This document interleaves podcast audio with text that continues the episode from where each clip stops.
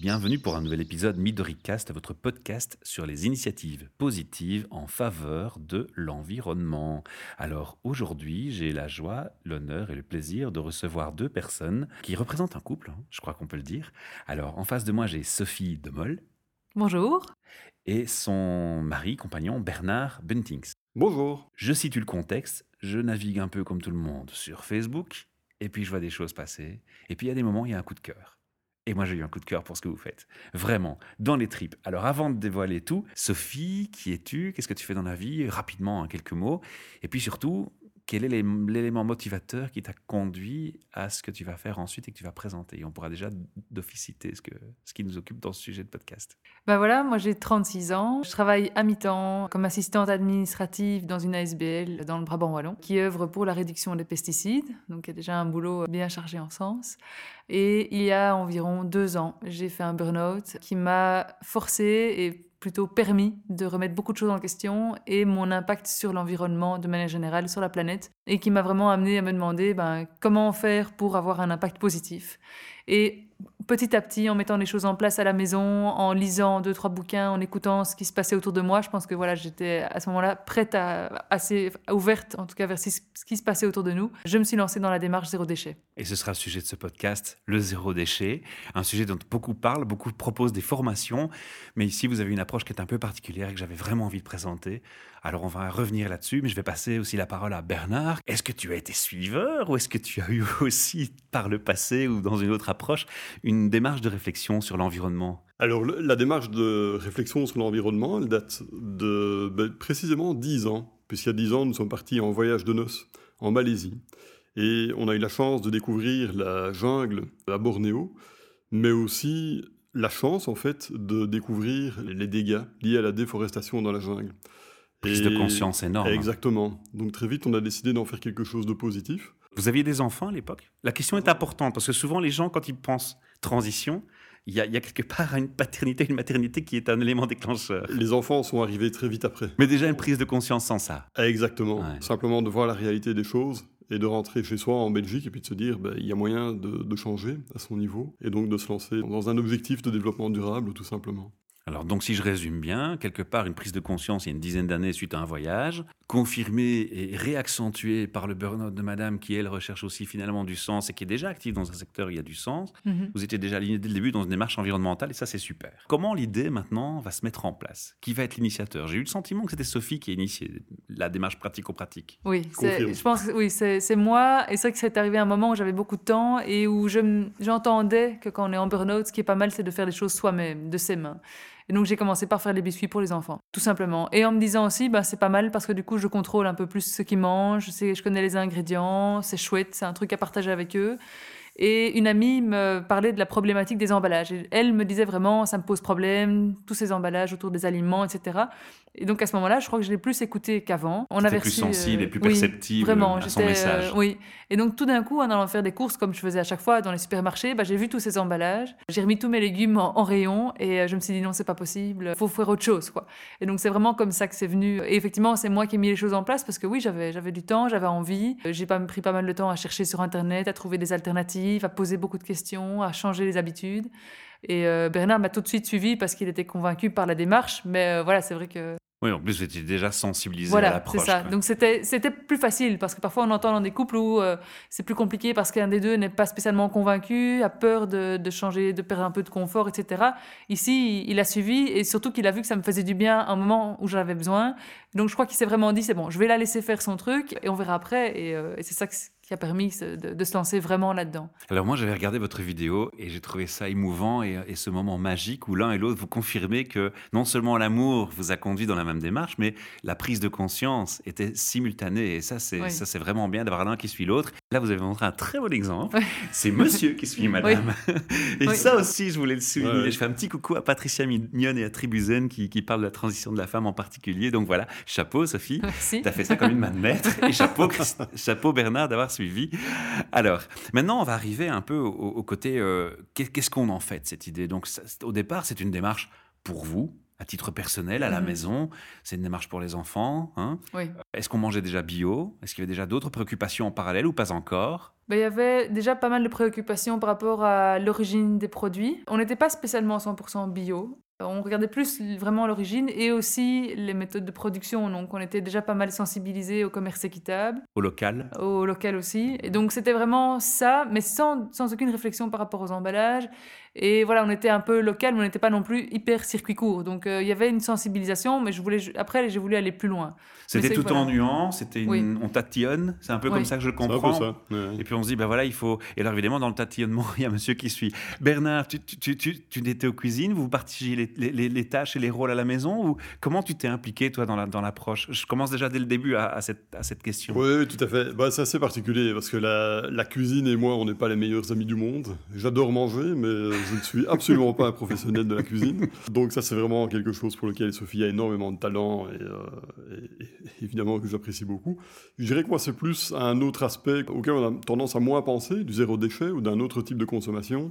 Bah, c'est plus allier ça au, au bricolage, Mhm. essayer de, de récupérer un maximum de matériaux pour euh, améliorer son quotidien dans la maison. Ça, c'est plus sur cet aspect-là que je me suis investi et sur lequel je trouve beaucoup de plaisir. Et je pense qu'on se complète au quotidien, l'un et l'autre, avec les talents qu'on a.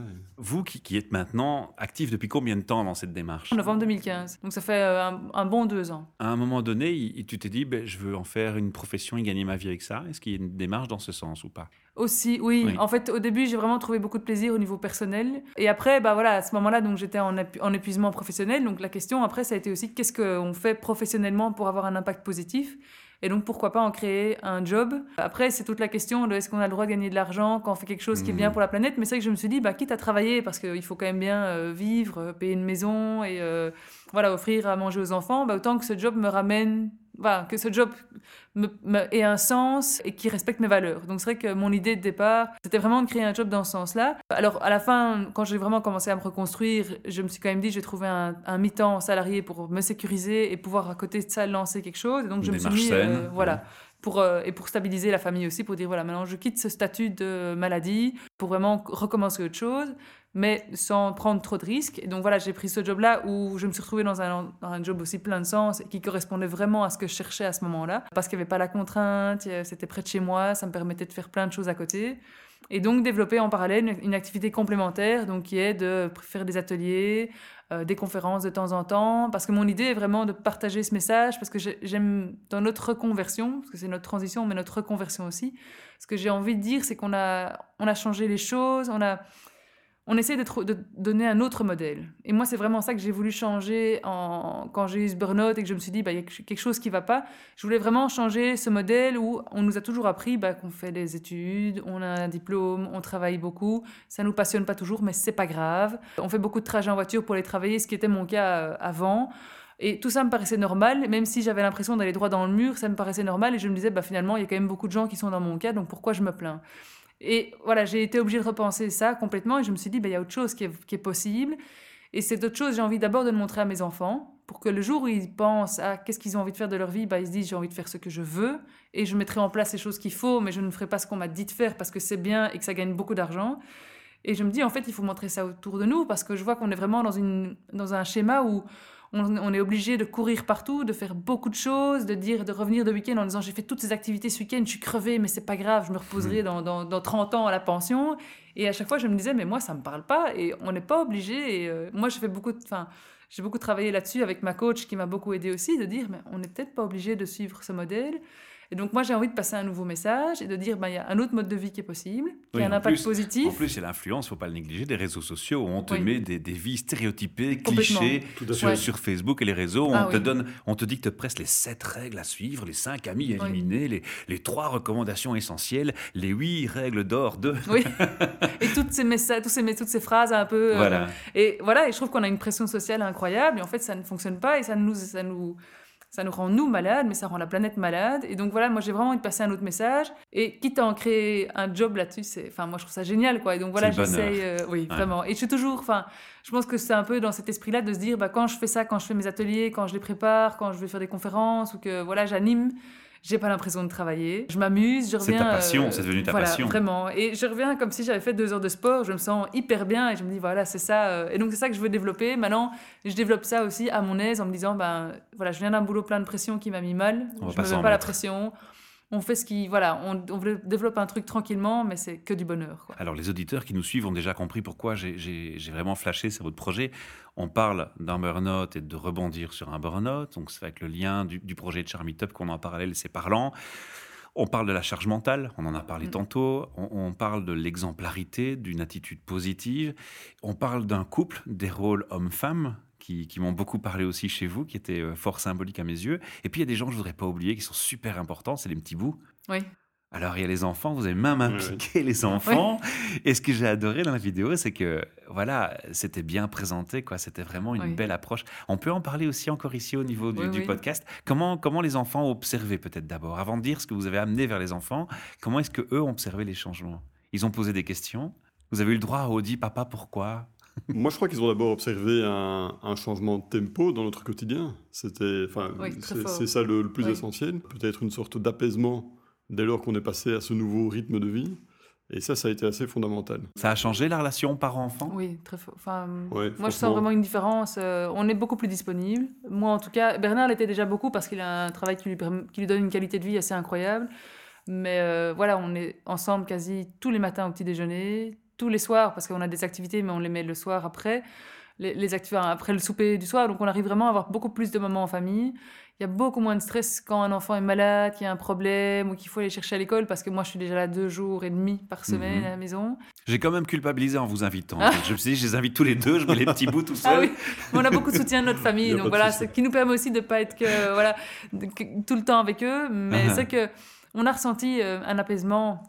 L'enfant, je pense, c'est un bon thermomètre aussi de Oui. voir où on en est. hein. Dans un couple Oui. et dans une famille qui marche, euh, c'est clair que l'enfant, c'est le premier thermomètre ou qui ne marche pas, de ce Mhm. qui va ou ce qui ne va pas, justement. Oui. Alors ensuite, Bernard, comment, comment les implique C'est des garçons, des filles, rappelez-moi? Les deux. Les deux.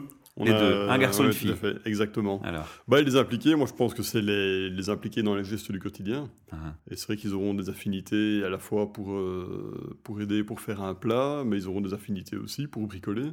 Et on essaye vraiment de les impliquer dans toutes ces tâches-là. Et c'est toujours très amusant. Pas plus tard que le week-end passé, ben, euh, j'ai tenté de construire une serre dans le jardin avec du matériel de récup. Ben, les enfants sont venus m'aider, ils ont adoré. Ah ouais, bricolage, des enfants adorent Ouais, toujours en plus. Et c'est vrai que ça peut paraître un peu cliché hein, de se dire oui, ça fait un peu la petite la, la- la maison dans la prairie, mais, euh, mais en même temps, c'est euh, quelque chose. Ils viennent spontanément demander pour venir aider sans, qu'on- Ah. sans qu'on soit derrière. Donc ça, c'est assez chouette. Jusqu'où ça va pour les enfants? Est-ce qu'ils deviennent dans leur école des petits ambassadeurs d'une transition? Ou c'est peut-être trop loin? Ça dépend quel âge ils ont. On va peut-être préciser l'âge. Ils ont 6 et 9 ans. Oui, donc c'est quand même un âge, Mais, un âge où euh, ils peuvent communiquer, faire des ambassadeurs. Et ils le font, mais je pense qu'il faut aussi toujours rester, les, j'ai envie de dire, les pieds sur terre et la Ouais. tête dans, dans- dans les nuages. Parce que il y a aussi ben, chez l'enfant une perception euh, De ce qui paraît normal ailleurs. Exactement. Oui. Mhm. Et donc, c'est vrai qu'on a parfois des, j'ai envie de dire, des soupapes, où euh, s'ils disent, ben voilà, j'ai une fois envie d'une collation euh, autre qu'une collation zéro déchet, ou une fois manger une crasse, ben on va une fois manger une crasse. Et si je veux le dernier Et- smartphone à la mode Heureusement, là, la question ne se pose pas encore.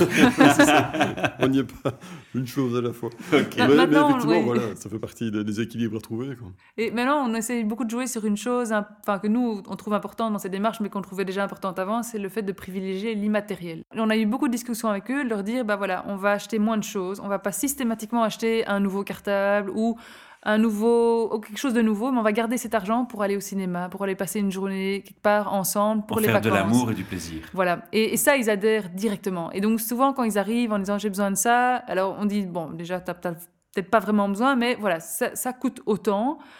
Avec ça, on pourrait aller passer une journée dans un parc d'attractions, par exemple. Donc voilà, fais ton propre choix. Mais nous, on leur a vraiment dit on va essayer de passer plus de moments ensemble et donc d'utiliser cet argent pour ça. Et là, ils adhèrent complètement au projet. Alors Donc pourquoi, ça, c'est pourquoi moi j'ai voulu qu'on parle des, des- des enfants et, et de votre complémentarité en tant que couple et pourquoi je vous invite en tant que couple, même si c'est au départ toi qui fais l'activité, hein, si j'ai Mhm, bien oui. compris, c'est parce que je pense que ce qui est important et ce qui manque beaucoup dans beaucoup de projets euh, Internet, dans les entreprises on appelle ça le greenwashing, c'est l'authenticité. Et, et je vais vous faire un compliment que je pense sincèrement. Quand j'ai vu votre vidéo, moi j'ai eu le sentiment ah ça c'est authentique quoi. Mhm. Ça Merci. parle parce qu'il y a le mari qui est là, il y a les enfants qui sont là. Tout est cohérent, tout est Oui. une harmonie. Et je pense, et ça c'est un message que je voudrais lancer aux auditeurs à titre personnel, je pense que réussir une transition, c'est d'abord être harmonieux avec soi-même, Oui. mais harmonieux dans le couple, dans la vie, dans la famille, autour de soi. Et on va peut-être se donner plus de chances de réussir la transition. Alors ça c'est ma petite Oui. parenthèse philosophique. Mhm. On va revenir vers le sujet même. Moi, je suis passé aussi dans une étape de, de transition où j'essaie de faire du zéro déchet. Et j'avoue, il y a des choses faciles et des choses pas faciles. Mais alors, ce qui m'énerve parfois, c'est quand on parle avec des collègues et tu as des gens qui te disent Ouais, mais non, ça, c'est finalement plus polluant que ça. Et t'es jamais parfait. Alors, Sophie, je vais compter sur toi dans cette émission pour nous faire quelques nuances. Qu'est-ce qui est intelligent de faire? On va, on va un peu ici aborder des points qu'on peut donner comme conseil Ouais. aux auditeurs. On va leur rendre service à nos auditeurs. Qu'est-ce qui, qu'est-ce qui est utile de faire? Qu'est-ce qu'on peut faire? Alors, je vais prendre un exemple. Je me suis dit, on, on dégage beaucoup de bouteilles plastiques d'eau. L'eau du robinet, je ne m'inspire pas confiance. Ça dépend où on habite. Il y, a- il y a une historique derrière. Les filtrages, machin, bon, est-ce que c'est vraiment efficace? Tu vois? Donc, à un moment donné, on s'est dit, bah, si on passe l'eau en bouteille, on a le problème des vidanges, etc. Mais au moins, il n'y a plus de plastique dans les poubelles. Et donc, on, en- on enlève toutes les poubelles plastiques, c'est presque fini. Bonne idée, pas bonne idée? Je prends un exemple. Bah, nous, c'est ce qu'on a fait en tout cas pour l'eau pétillante. C'est vrai Mhm. qu'on a toujours bu de l'eau du robinet et elle- celle qu'on a à la maison nous convient. Elle a un goût Mhm. euh, correct. On la filtrait avant, on la filtre toujours, mais avec un filtre un peu plus naturel. Après, j'ai pas de preuve scientifique que c'est mieux. Mais c'est vrai qu'on buvait de l'eau pétillante. Et en fait, en arrivant, en, en emménageant là où on, a- on habite maintenant à Rixensart, comme il sort, on pouvait plus sortir les poubelles bleues que toutes les deux semaines, donc les poubelles PMC, on s'est dit il faut trouver une solution pour pas sortir tout le temps Ah oui, les, poubelles, enfin, pour qu'elles soient le plus petites possible. Et on est passé à la consigne en se disant bah voilà c'est c'est une bonne option. Et donc quand on est rentré dans la démarche zéro déchet, bah, on était content parce qu'on avait déjà très très peu de poubelles bleues, en tout cas de PMC. Alors maintenant, il y a toujours le débat de la consigne et du fait que ça génère beaucoup de pollution, beaucoup d'eau, beaucoup d'énergie. Maintenant, moi, je pense qu'il faut... Enfin, nous, ce qu'on on se dit depuis le début, et c'est là que Bernard est très... M'a beaucoup aidé aussi dans la démarche, c'est de dire il faut pas se tromper de combat non plus. C'est-à-dire Euh, bah, C'est-à-dire que nous, on a eu cette question, pas par rapport aux bouteilles, par exemple, parce que les bouteilles, ça, on était toujours dans le consigné, donc on s'est dit, on continue la consigne, on prend les, les bouteilles qui viennent de Belgique, en se disant, a priori, s'ils font pas trop de trajet, c'est moins polluant. Une consigne, en fait, si elle, elle est utilisée, ce que j'ai lu sur Internet, c'est quand elle est utilisée un certain nombre de fois et qu'elle fait maximum 250 km, elle est moins polluante. D'accord. Donc là, je pense que du coup, celles-ci sont pas trop polluantes. Nous, on s'y retrouve en tout cas dans cette démarche et on n'a plus de bouteilles en plastique euh, pour l'eau. Moi, je trouvais ça très symbolique, hein, parce que quand on est, ça, c'est la première démarche qu'on a faite nous, c'était l'eau, parce que c'est beaucoup de bouteilles, c'est Oui. beaucoup de boissons, et puis Oui, tout ce qui est soda, tout ce Mhm. qui est sucre, on a bazardé, on a mis de côté, et du coup, c'était beaucoup plus sain et pour la santé. Et, et efficace en termes de déchets. Là, c'est une grosse, grosse différence, parce que ces fameux plastiques de sacs bleus, ils, prennent beaucoup de place Mhm. finalement. hein. Donc ça, c'était la première chose. Alors, donc finalement, tu vas quand même dans mon sens, j'ai l'impression. C'est quand même pas une mauvaise idée. Ma- Maintenant, il y a juste une nuance. Pour les bouteilles consignées, Ouais. c'est pour les personnes qui habitent en appartement et qui ont cinq étages à monter à pied, c'est pas possible. Plus Et ça, je peux comprendre. J'ai eu la discussion avec des gens qui disaient, mais moi, je m'amuse pas toutes les semaines à monter ma, com- ma- mon bac. Mais alors la- voilà, je pense la que là, solidarité, on... oui, alors là, gens. effectivement, on, on- on parle à son voisin vrai, et euh, parce que nous, on l'a fait parce qu'on a emménagé dans une maison, on a eu la Mhm. chance et on a pu, on a, une cave assez proche, donc on s'est dit, on se pose pas la question. Je, je remplis la voiture de mes consignes et Bernard vient vider la voiture. Bah, moi, je pense que si je vivrais demain dans un appart et que c'est trop lourd, je demanderai à mon voisin de temps en temps un Ah, petit ça, c'est carrément main. génial, quoi. Ça fait, Oui. ça fait du lien et du contact. Et je crois que dans la transition, faire du lien et du contact, c'est bien parce qu'on partage des Oui. trucs et astuces. Oui, exactement. Alors, la deuxième euh, rubrique où je suis allé me rendre dans, dans le zéro déchet a été une démarche naturelle de déchets alimentaires. Donc, c'était Oui. installation d'un compost et des petites poules et des lapins. Génial. Bonne idée, pas bonne idée. Super bonne on peut faire mieux, on peut faire moins bien. Ah, moi, je trouve ça super. Le- la combinaison, les lapins, on n'en a pas et les poules, pas encore. C'est la prochaine Ouais. étape. Mais il y a Mais je vermi- pense que il y a- la- Alors, compost, il y a vermicompost et compost. hein. Il y a- il y Oui, a mais je pense deux. que la combinaison compost et poule, c'est génial parce que le compost, dans un sens, je trouve ça magnifique, même si de prime abord, c'est pas très beau à voir, parce que tu valorises des déchets qui vont sinon finir dans une poubelle qu'on va enfouir ou brûler. Mhm. Donc c'est super parce que tu peux fabriquer toi-même ton terreau gratuitement. Et directement, et ça, là, ça ne pollue pas parce que c'est toi qui le fais dans ton jardin. Euh, S'il est bien fait, bah, il sent pas, il pourrit pas. Donc, moi, je trouve ça incroyable. Quoi. Et alors, les poules, c'est encore plus génial parce qu'on leur donne les restes qu'on ne peut pas mettre au compost. Et en échange, on a des œufs tous les jours ou toutes les semaines. Ça, c'est que Donc du je trouve bonheur. ça et, et voilà et là on peut vraiment pas dire que c'est polluant, qu'il y, a- qu'il y a une énergie utilisée en plus parce que c'est vraiment ce qu'on nous on fait à la maison. Les poules c'est génial parce que ça donne un contact av- avec les enfants aussi quand on a des enfants. Enfin nous on, est dans le projet d'avoir des poules aussi. On va on va les avoir un jour ou l'autre, mais on a des chats et des chiens autour donc c'est compliqué. Mais voilà je trouve ça toujours génial d'avoir des animaux à la maison et de montrer aux enfants d'où ça vient. Ouais. Et moi j'aime bien montrer aux enfants. Alors ça les fait pas toujours rêver quand je m'extasie devant le compost. Mais je leur dis, vous vous rendez compte, c'est génial parce qu'après, on a notre terreau et on l'a fait nous-mêmes. Et ça, c'est un très chouette message. Et de dire, voilà, la poule, elle va manger ça, elle va aller couver, elle va faire son œuf et donc, elle va pondre son œuf. Et donc, voilà, c'est. Oui, moi, je trouve ça. Moi, je vais inviter Parfait, aussi une personne qui, qui donne des leçons sur, sur le compostage. J'ai même appris qu'on peut mettre des cartons ou du papier dans le compost pour faire jouer sur la scie de base. Pour Ah, oui. qu'à un moment donné, donc finalement, il y a même des choses qu'on ne suspecte pas qu'on pourrait faire avec Oui. des composts. Et, ça s'apprend. fait. Et ça Oui. s'apprend. Alors, je donnais deux exemples. Évidemment, euh, c'est à titre personnel, mais j'aimerais surtout que toi, tu nous dises et que tu nous racontes avec Bernard comment vous, vous avez euh, procédé.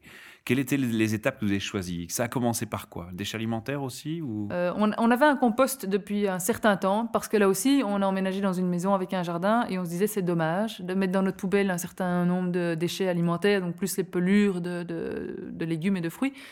Alors qu'on pourrait les mettre dans le jardin et que ça nous économiserait la poubelle. Donc ça, on Mhm. avait déjà depuis longtemps. Et quand on a commencé cette démarche zéro déchet, que j'ai commencé à faire des choses moi-même, plus que ce que je ne faisais avant, on a vraiment essayé d'é- d'é- d'éliminer les, emballages alimentaires. Donc, c'était d'abord les emballages, tu l'as dit tantôt. Ouais. Donc, acheter différemment. Voilà, vraiment. euh, oui, à, à la source, en fait, empêcher que ça rentre. oui exactement. C'est la Parce démarche la dit plus souvent, intelligente, euh, en fait. Oui. Bah, donc c'est le, en fait c'est le plus simple parce qu'après on ne doit pas se casser la tête à comment on va le recycler. Enfin c'est le plus simple. Deux ans après, je dis que c'est plus simple. Au moment même, il y a eu des moments, pas de doute, mais des moments un peu down, hein, où on se disait Ouais, c'est quand même pas évident, euh, voilà, parce qu'on on remet tout en question. Ouais, ça me parle. Moi, quand j'ai commencé à, à acheter ma viande en, en tupperware, Mhm. j'étais allé au Bioplanète parce que là, ils permettent de le faire. Hein, parce qu'il faut un boucher pour pouvoir faire ça. Tu ne peux pas trouver dans une petite supérette. Hein, euh. Non. Un tupperware, c'est- pas fermé comme un, comme un plastique au corps à corps, donc ça conserve un petit peu moins longtemps. Il y a tout une, un apprentissage à faire. C'est ça, ça dont tu parles, en fait. C'est- C'est Oui, et, et voilà, et c'est aussi effectivement, nous, on va chez le boucher, et donc c'est dire, bah, on rajoute un magasin à notre routine. Donc je vais plus dans un endroit faire toutes mes courses. ouais. Maintenant, moi, j'aime bien faire les courses. Donc, pour moi, c'est un plaisir d'aller chez le boucher. De, déjà, enfin, j'aime bien les, bien rentrer chez le boucher. Je trouve que ça sent bon. j'aime bien, voilà.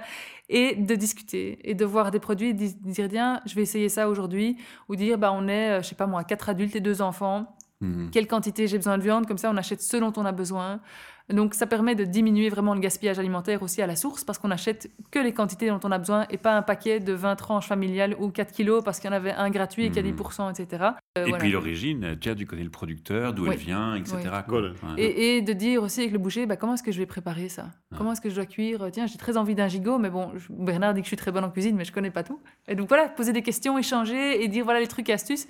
Et ça, c'est quelque chose qu'on retrouve. Et alors, ce qui est génial, c'est que du coup, en rentrant dans cette démarche et en allant comme ça dans les petits commerçants de son village ou de sa ville, ben, on redynamise un commerce local Ouais. qui est parfois fort oublié parce qu'on a la facilité de la grande distribution. Donc, conseil, éviter l'entrée des déchets, Oui, aller dans les petits, les petits commerçants, petits commerçants. dialoguer, renouer les contacts, s'interroger sur les origines. Ouais. Ensuite, on passe par quoi? Après, on viendra au bricolage avec Bernard, hein, je t'oublie pas. hein.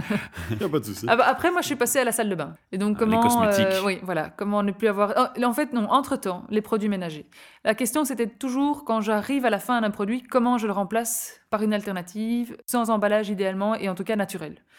Et donc, c'est euh, rechercher sur Internet des recettes. Et alors, essayer. On a essayé, essayé, essayé des recettes. On a fait des- j'ai enfin, j'ai fait des produits vaisselle euh, que Bernard testait. Et donc, il y a eu des moments où alors, euh, c'était c'était très rigolo. Maintenant, on en rigole, mais sur le coup, il rigolait pas parce que je lui faisais râper mon savon de Marseille Ouais. pour un produit qui n'allait quand même pas fonctionner, mais que lui utilisait parce qu'il faisait la vaisselle et on partage les tâches. Effectivement. Et, Et puis un jour, tout d'un coup, tu as une bulle de savon d'un mètre cinquante qui sort de l'évier, tu te dis tout Ah, ça on, a, vient. ouais, on n'était pas ça loin. hein, dans les, Et donc les ça, ça a été aussi, euh, et c'est ça que j'ai trouvé très chouette, c'est qu'on a appris à faire ça nous-mêmes. Ça redonne confiance. Est-ce que c'est abordable Alors, je joue l'avocat du diable volontairement pour quelqu'un qui euh, a un boulot, il fait des heures supplémentaires, il part tôt le matin, il rentre tard, euh, il a à peine le temps de faire les courses, il faut s'occuper des enfants, cuisiner, les mettre au lit. Enfin, je connais plein de familles dans ce scénario. Oui, franchement, il y a certains produits d'entretien qui sont hyper abordables. Et l'avantage, c'est que, enfin, moi, j'ai trouvé des recettes maintenant, Mais je sais, pas qui question- fonctionnent, qui se font vite, Voilà. avec des produits faciles à trouver aussi. C'est Parce que surtout le temps, en Voilà. fait. hein. Et c'est voilà, c'est celles qu'on qu'on utilise, c'est des produits qu'on trouve très facilement dans les magasins bio, donc faut pas courir à la droguerie du coin, au machin et au, au bidule. Et elles se font en 5 minutes. Et donc parfois, je fais même, pendant que je suis en train de cuisiner un truc, je fais vite euh, mon liquide vaisselle, comme ça je- j'ai ce qu'il faut parce que j'arrivais au bout. Te trompe pas de casserole. hein. Non, mais après c'est naturel, donc au pire, si on goûte, c'est pas très grave. Mais, mais donc voilà, donc c'est Ça vrai qu'on essaye de... Donc ça, je trouve que c'est abordable et l'avantage, c'est qu'on économise énormément d'argent. Ok. Et ça, ça se fait en, en quelques minutes. Donc, c'est pas le plus compliqué. Après, il y a des plats plus compliqués à faire. Il y a des recettes compliquées où on mélange des trucs. Voilà, nous, on a vraiment essayé de trouver le plus simple pour, pour se dire, ben, ça ne doit pas me prendre une demi-journée tous les week-ends de faire ma lessive. Ok. Et l'avantage, c'est que le dimanche matin, si j'ai plus de produits, ben, je le fais moi-même. Donc, je ne vais pas aller au magasin. Et donc ensuite, c'était temps. ensuite c'était la salle de bain. en plus, c'est oui, ça ensuite, la salle de bain. Et là, euh, ça, c'est ce que j'ai repoussé le plus parce que voilà, j'aimais bien mes produits. ah ouais. Mais voilà, il y a- là, il y a l'aspect. Bon, c'est. Les qu'il faut maquillages, les parfums. Oui, voilà. on- Et puis on reçoit des petites crèmes, et on reçoit des machins, et, et c'est gai, ça sent bon, et ça brille. Ouais, Enfin, et bref, on, est pris, fois, on est pris euh, dans un piège en fait. Complètement. Ouais. Et, euh, et donc, mais bon, quand on est dans la démarche, à un moment, on se dit, bah voilà, j'ai envie d'être cohérente et j'ai vraiment envie de me faire du Mm. bien, enfin, et sans que ça fasse du, enfin, d'avoir des bons produits. Et donc, on a trouvé des choses qui permettaient de simplifier énormément la salle de bain. On est arrivé vraiment à la source en disant, on va prendre le bloc de savon de Marseille qui va bien, qui, qui nettoie toute la famille. On va trouver du savon, euh, des pains de savon euh, sans emballage pour se laver les cheveux, etc. Et donc, ça, c'est venu après, mais on a trouvé des solutions petit à petit. Et c'est ça qu'il faut faire, je pense, c'est pas tout faire en une fois. Et là étape maintenant, maintenant, pardon de t'interrompre, on arrive à un stade où tu proposes des ateliers alors, c'est ça? Oui. Tu as acquis assez d'expérience pour dire voilà, maintenant, j'ai une procédure, une routine qu'on va mettre en place, je peux te guider, je peux t'aider, Voilà. tu me contactes, je te, donne un- je te fais un atelier privé, c'est ça? Ou en Oui. groupe? Comment En ça marche? privé ou en groupe. Il y en a dans les magasins ou si des gens, gens me contactent pour des anniversaires ou pour une soirée Mhm. à la maison. Et je trouve qu'en groupe, c'est très chouette parce qu'on crée une dynamique avec des gens qui, sont, qui se connaissent déjà et donc qui vont découvrir des talents de l'un et de l'autre. Et donc, euh, voilà, chouette. Je me trompe ou tu t'adresses aussi à des écoles? Mais oui, je commence. D'accord. Parce que j'ai fait des bien. interventions dans l'école euh, de nos enfants. J'aurais proposé de Ouais. venir raconter ce qu'on faisait, tout simplement. Et c'était chouette. Et je trouve que c'est vraiment aux enfants qu'on peut passer un message. Et, euh, et voilà, on peut vraiment les, les titiller avec ça. C'est très intéressant. Et donc, j'ai des amis qui sont dans l'enseignement. Et donc, il y en a qui m'ont contacté. Et voilà, petit à petit, euh, c'est un chouette public. Est-ce que dans tes ateliers, tu vas reprendre les trucs et astuces de Bernard en bricolage? On va lui passer la parole après pour le bricolage. Je, je l'espère. Parce que là, par contre. euh, Il participe je, aux je ateliers? pas grand-chose. Il participe aux ateliers, Bernard? Ouais, j'en ai déjà fait un ou deux, mais euh, Oui. j'ai l'atelier en live euh, Oui, à la maison. donc euh, voilà, ce privilège, donc ça devient une bonne chose. Alors justement, le bricolage, on y vient. C'est quelque chose qui qui est gardé à la maison alors, uniquement pour le privé? Ou tu le partages aussi en atelier? En atelier, non, mais je partage volontiers des, des conseils. Avec et qui le aussi euh, les, les- les conseils Mhm. d'autres personnes qui sont dans la même démarche, pour, euh, parce que c'est quelque chose qui se fait. Rien ne sert de garder tout ça pour soi. Alors là, on est vraiment dans le cliché homme-femme. hein. Oui, oui, c'est un peu ça. Et- mais voilà, quand je parlais des enfants qui, euh, qui filent un coup de main pour le bricolage, eh bien, euh, notre fille va plus facilement venir euh, Bricoler. m'aider à visser quoi que ce soit. Ah, euh, bah voilà, les que- clichés, que c'est le fini alors. Donc franchement, ça, c'est- et on, Le- on le est ravis de cette situation, donc on essaye absolument de, de, de ne pas créer justement De clivage. de, de clivage. Ouais. ouais. Mais non, voilà, les- les- le bricolage, c'est aussi quelque chose qui se partage au niveau des conseils, au même titre que le- la, la démarche de... de- Qu'est-ce que tu englobes dans le bricolage? C'est- quoi? C'est changer des ampoules? C'est Non, ça c'est... c'est construire un meuble soi-même? C'est effectivement, par exemple, construire un meuble soi-même. C'est vraiment essayer. Au lieu d'acheter la cabane son- en jardin en plastique euh, chez euh, la grande surface machin, on fait sa petite cabane en bois soi-même. Ben voilà. Ben, je- pour te donner un exemple, je parlais de la serre. Euh, J'ai profité d'une occasion. Mon frère, par exemple, vient de changer tous ses châssis dans sa maison. Ah ben, J'ai récupéré euh, tous les vitrages et j'en ai fait une serre chez moi à la maison. Donc ça, je pense que c'est, ça a l'avantage de faire quelque chose tout à fait ben, euh, sur mesure. Donc c'est très gratifiant. Et puis c'est simplement de la récup, c'est prendre conscience en fait que les, ben, les objets, à la limite, ont une vie. On n'est pas encore dans le schéma de l'économie circulaire, mais on est en tout cas dans un schéma où on essaye toujours de, de rallonger le temps de vie d'un objet pour diminuer l'impact sur l'environnement. Et ça, c'est c'est quelque chose qui, qui me passionne. Euh, je le fais avec un tas de choses. Euh, J'ai construit une, euh, une cloison parce qu'on avait les, les chats qui venaient dans la chambre en permanence. Donc j'ai fait une cloison coulissante avec des, des- des portes qui étaient encore dans, euh, dans, dans la maison de mes parents. euh, Donc de la récup, quoi. De de la pure récup. Et c'est c'est très très chouette. Il y a moyen d'en faire quelque chose de sympa, évidemment, tout à fait personnalisé. Mais t'avais un talent pour le bricolage ou t'as dû faire comme Sophie des recherches, étudier, un peu chercher à gauche, à droite? Je ne sais pas si je peux talent. dire talent, mais euh, en, en tout cas, toujours une intérêt et la passion pour. J'ai j'ai essayé l'architecture à un moment dans mes études. Ça aide. Ça, ex- exactement. Le, le côté créatif, c'est ce qui m'a le plus le, le plus. Donc créer, ça, ça, tout à fait, oui, ça, ça me plaît. Tu penses que c'est difficile pour quelqu'un qui n'est pas doué en bricolage de, de s'y mettre et d'essayer, de, de faire son effort et sa démarche à soi? Je pense qu'il faut surtout euh, pouvoir euh, s'informer à gauche et à droite pour Mhm. pouvoir constater qu'en fait ce n'est pas bien difficile. Alors j'essaye à mon niveau, je ne prétends pas être monsieur bricolage, mais par exemple sur le site, euh, sur le blog des valeurs de Sophie, bah, on a mis, j'ai conçu un sapin de Noël en bois, donc on peut évidemment réutiliser toutes les années, une sorte de module un peu à la, à la caldaire. Sans plastique. Sans plastique. oui, c'est du bois, des boulons et de la, et de la corde. Ouais. Euh, bah, j'ai j'ai mis le mode d'emploi en ligne et euh, tout le monde peut aller euh, voir le mode d'emploi. J'ai mis le- la quantité de bois qu'il faut, la quantité de boulons, ainsi de suite. Génial. Donc, euh, Avant Noël, je reposterai le podcast ici en, en buzz. Surtout, on viendra voir, et on viendra voir le résultat. Ouais. Ça marche. super, c'est super sympa. On, on essaie de pas être trop long pour l'auditeur. Il y avait tellement de choses à dire. Moi, j'avais tellement envie de vous mettre en valeur, surtout parce que vraiment, vo- votre approche m'a vraiment touché. J'invite les gens à aller voir la vidéo que vous proposez sur votre site. Mais voilà, Sophie, comment on fait? Parce qu'on on n'a pas le temps de tout dire aujourd'hui au micro. Comment on fait si on veut te contacter, faire un atelier zéro déchet avec toi, si on veut des conseils, si, si on veut aller plus loin Ben, le plus simple, alors, c'est d'aller voir sur mon, pa- ma- mon blog, donc lesvaleursdesophie.com, en un mot, ou ma page Facebook, où il y a aussi possibilité de laisser des messages. Sur mon blog, il y a pas mal d'endroits où on peut prendre contact ou remplir un formulaire, et je réponds avec plaisir. Et euh, voilà, j'aime bien passer mes messages. Maintenant, juste un petit conseil pour les gens qui ont envie de se lancer, c'est step by step. Ouais. On se met pas la pression, on y va tranquille, on fait ce qu'on a envie de faire, et alors ça marche. Sinon, on se noie, quoi. Voilà, et, on, Ouais. et on est dégoûté et on retourne en arrière. Enfin voilà, c'est notre point de vue, en tout cas à la maison, c'est de se dire, ben, t'as envie de- d'acheter des cotons démaquillants réutilisables pour commencer, bah, tu commences par ça et c'est déjà beaucoup. Et puis après, on fera la suite. J'ai une question subsidiaire. On est dans un pays trilingue, français, néerlandais, anglais. Spreekt je Nederlands? Niet zo goed. Ah, Niet zo goed. Mais on peut éventuellement euh, te contacter en anglais alors. En pas anglais, il n'y a pas de problème. Je travaille beaucoup en anglais, donc... euh, Je pose la question, c'est de dire, Ouais. on a théoriquement beaucoup de podcasts français, mais en français, mais en théoriquement, on a trois langues de podcasting, Mhm. anglais, néerlandais, français. Ah, Et donc, je me dis, si les auditeurs multilingues nous écoutent dans cette émission, ce serait bien de voir s'ils peuvent aussi te contacter. Donc, la réponse est oui. anglais et français, Parfait. avec En we plaisir. hebben iemand thuis die kan het nog in het Nederlands. Oui, eh, aussi. Voilà, c'est parfait. Merci de votre confiance que vous m'avez octroyée. Merci, Merci de vous être déplacé. Avec Euh, plaisir. on reste en contact et si vous avez envie de revenir au micro, euh, eh bien, soyez les bienvenus. Merci Euh, beaucoup. Mon micro vous est ouvert. Merci. Super, merci à toi. À bientôt. Au revoir. Au revoir.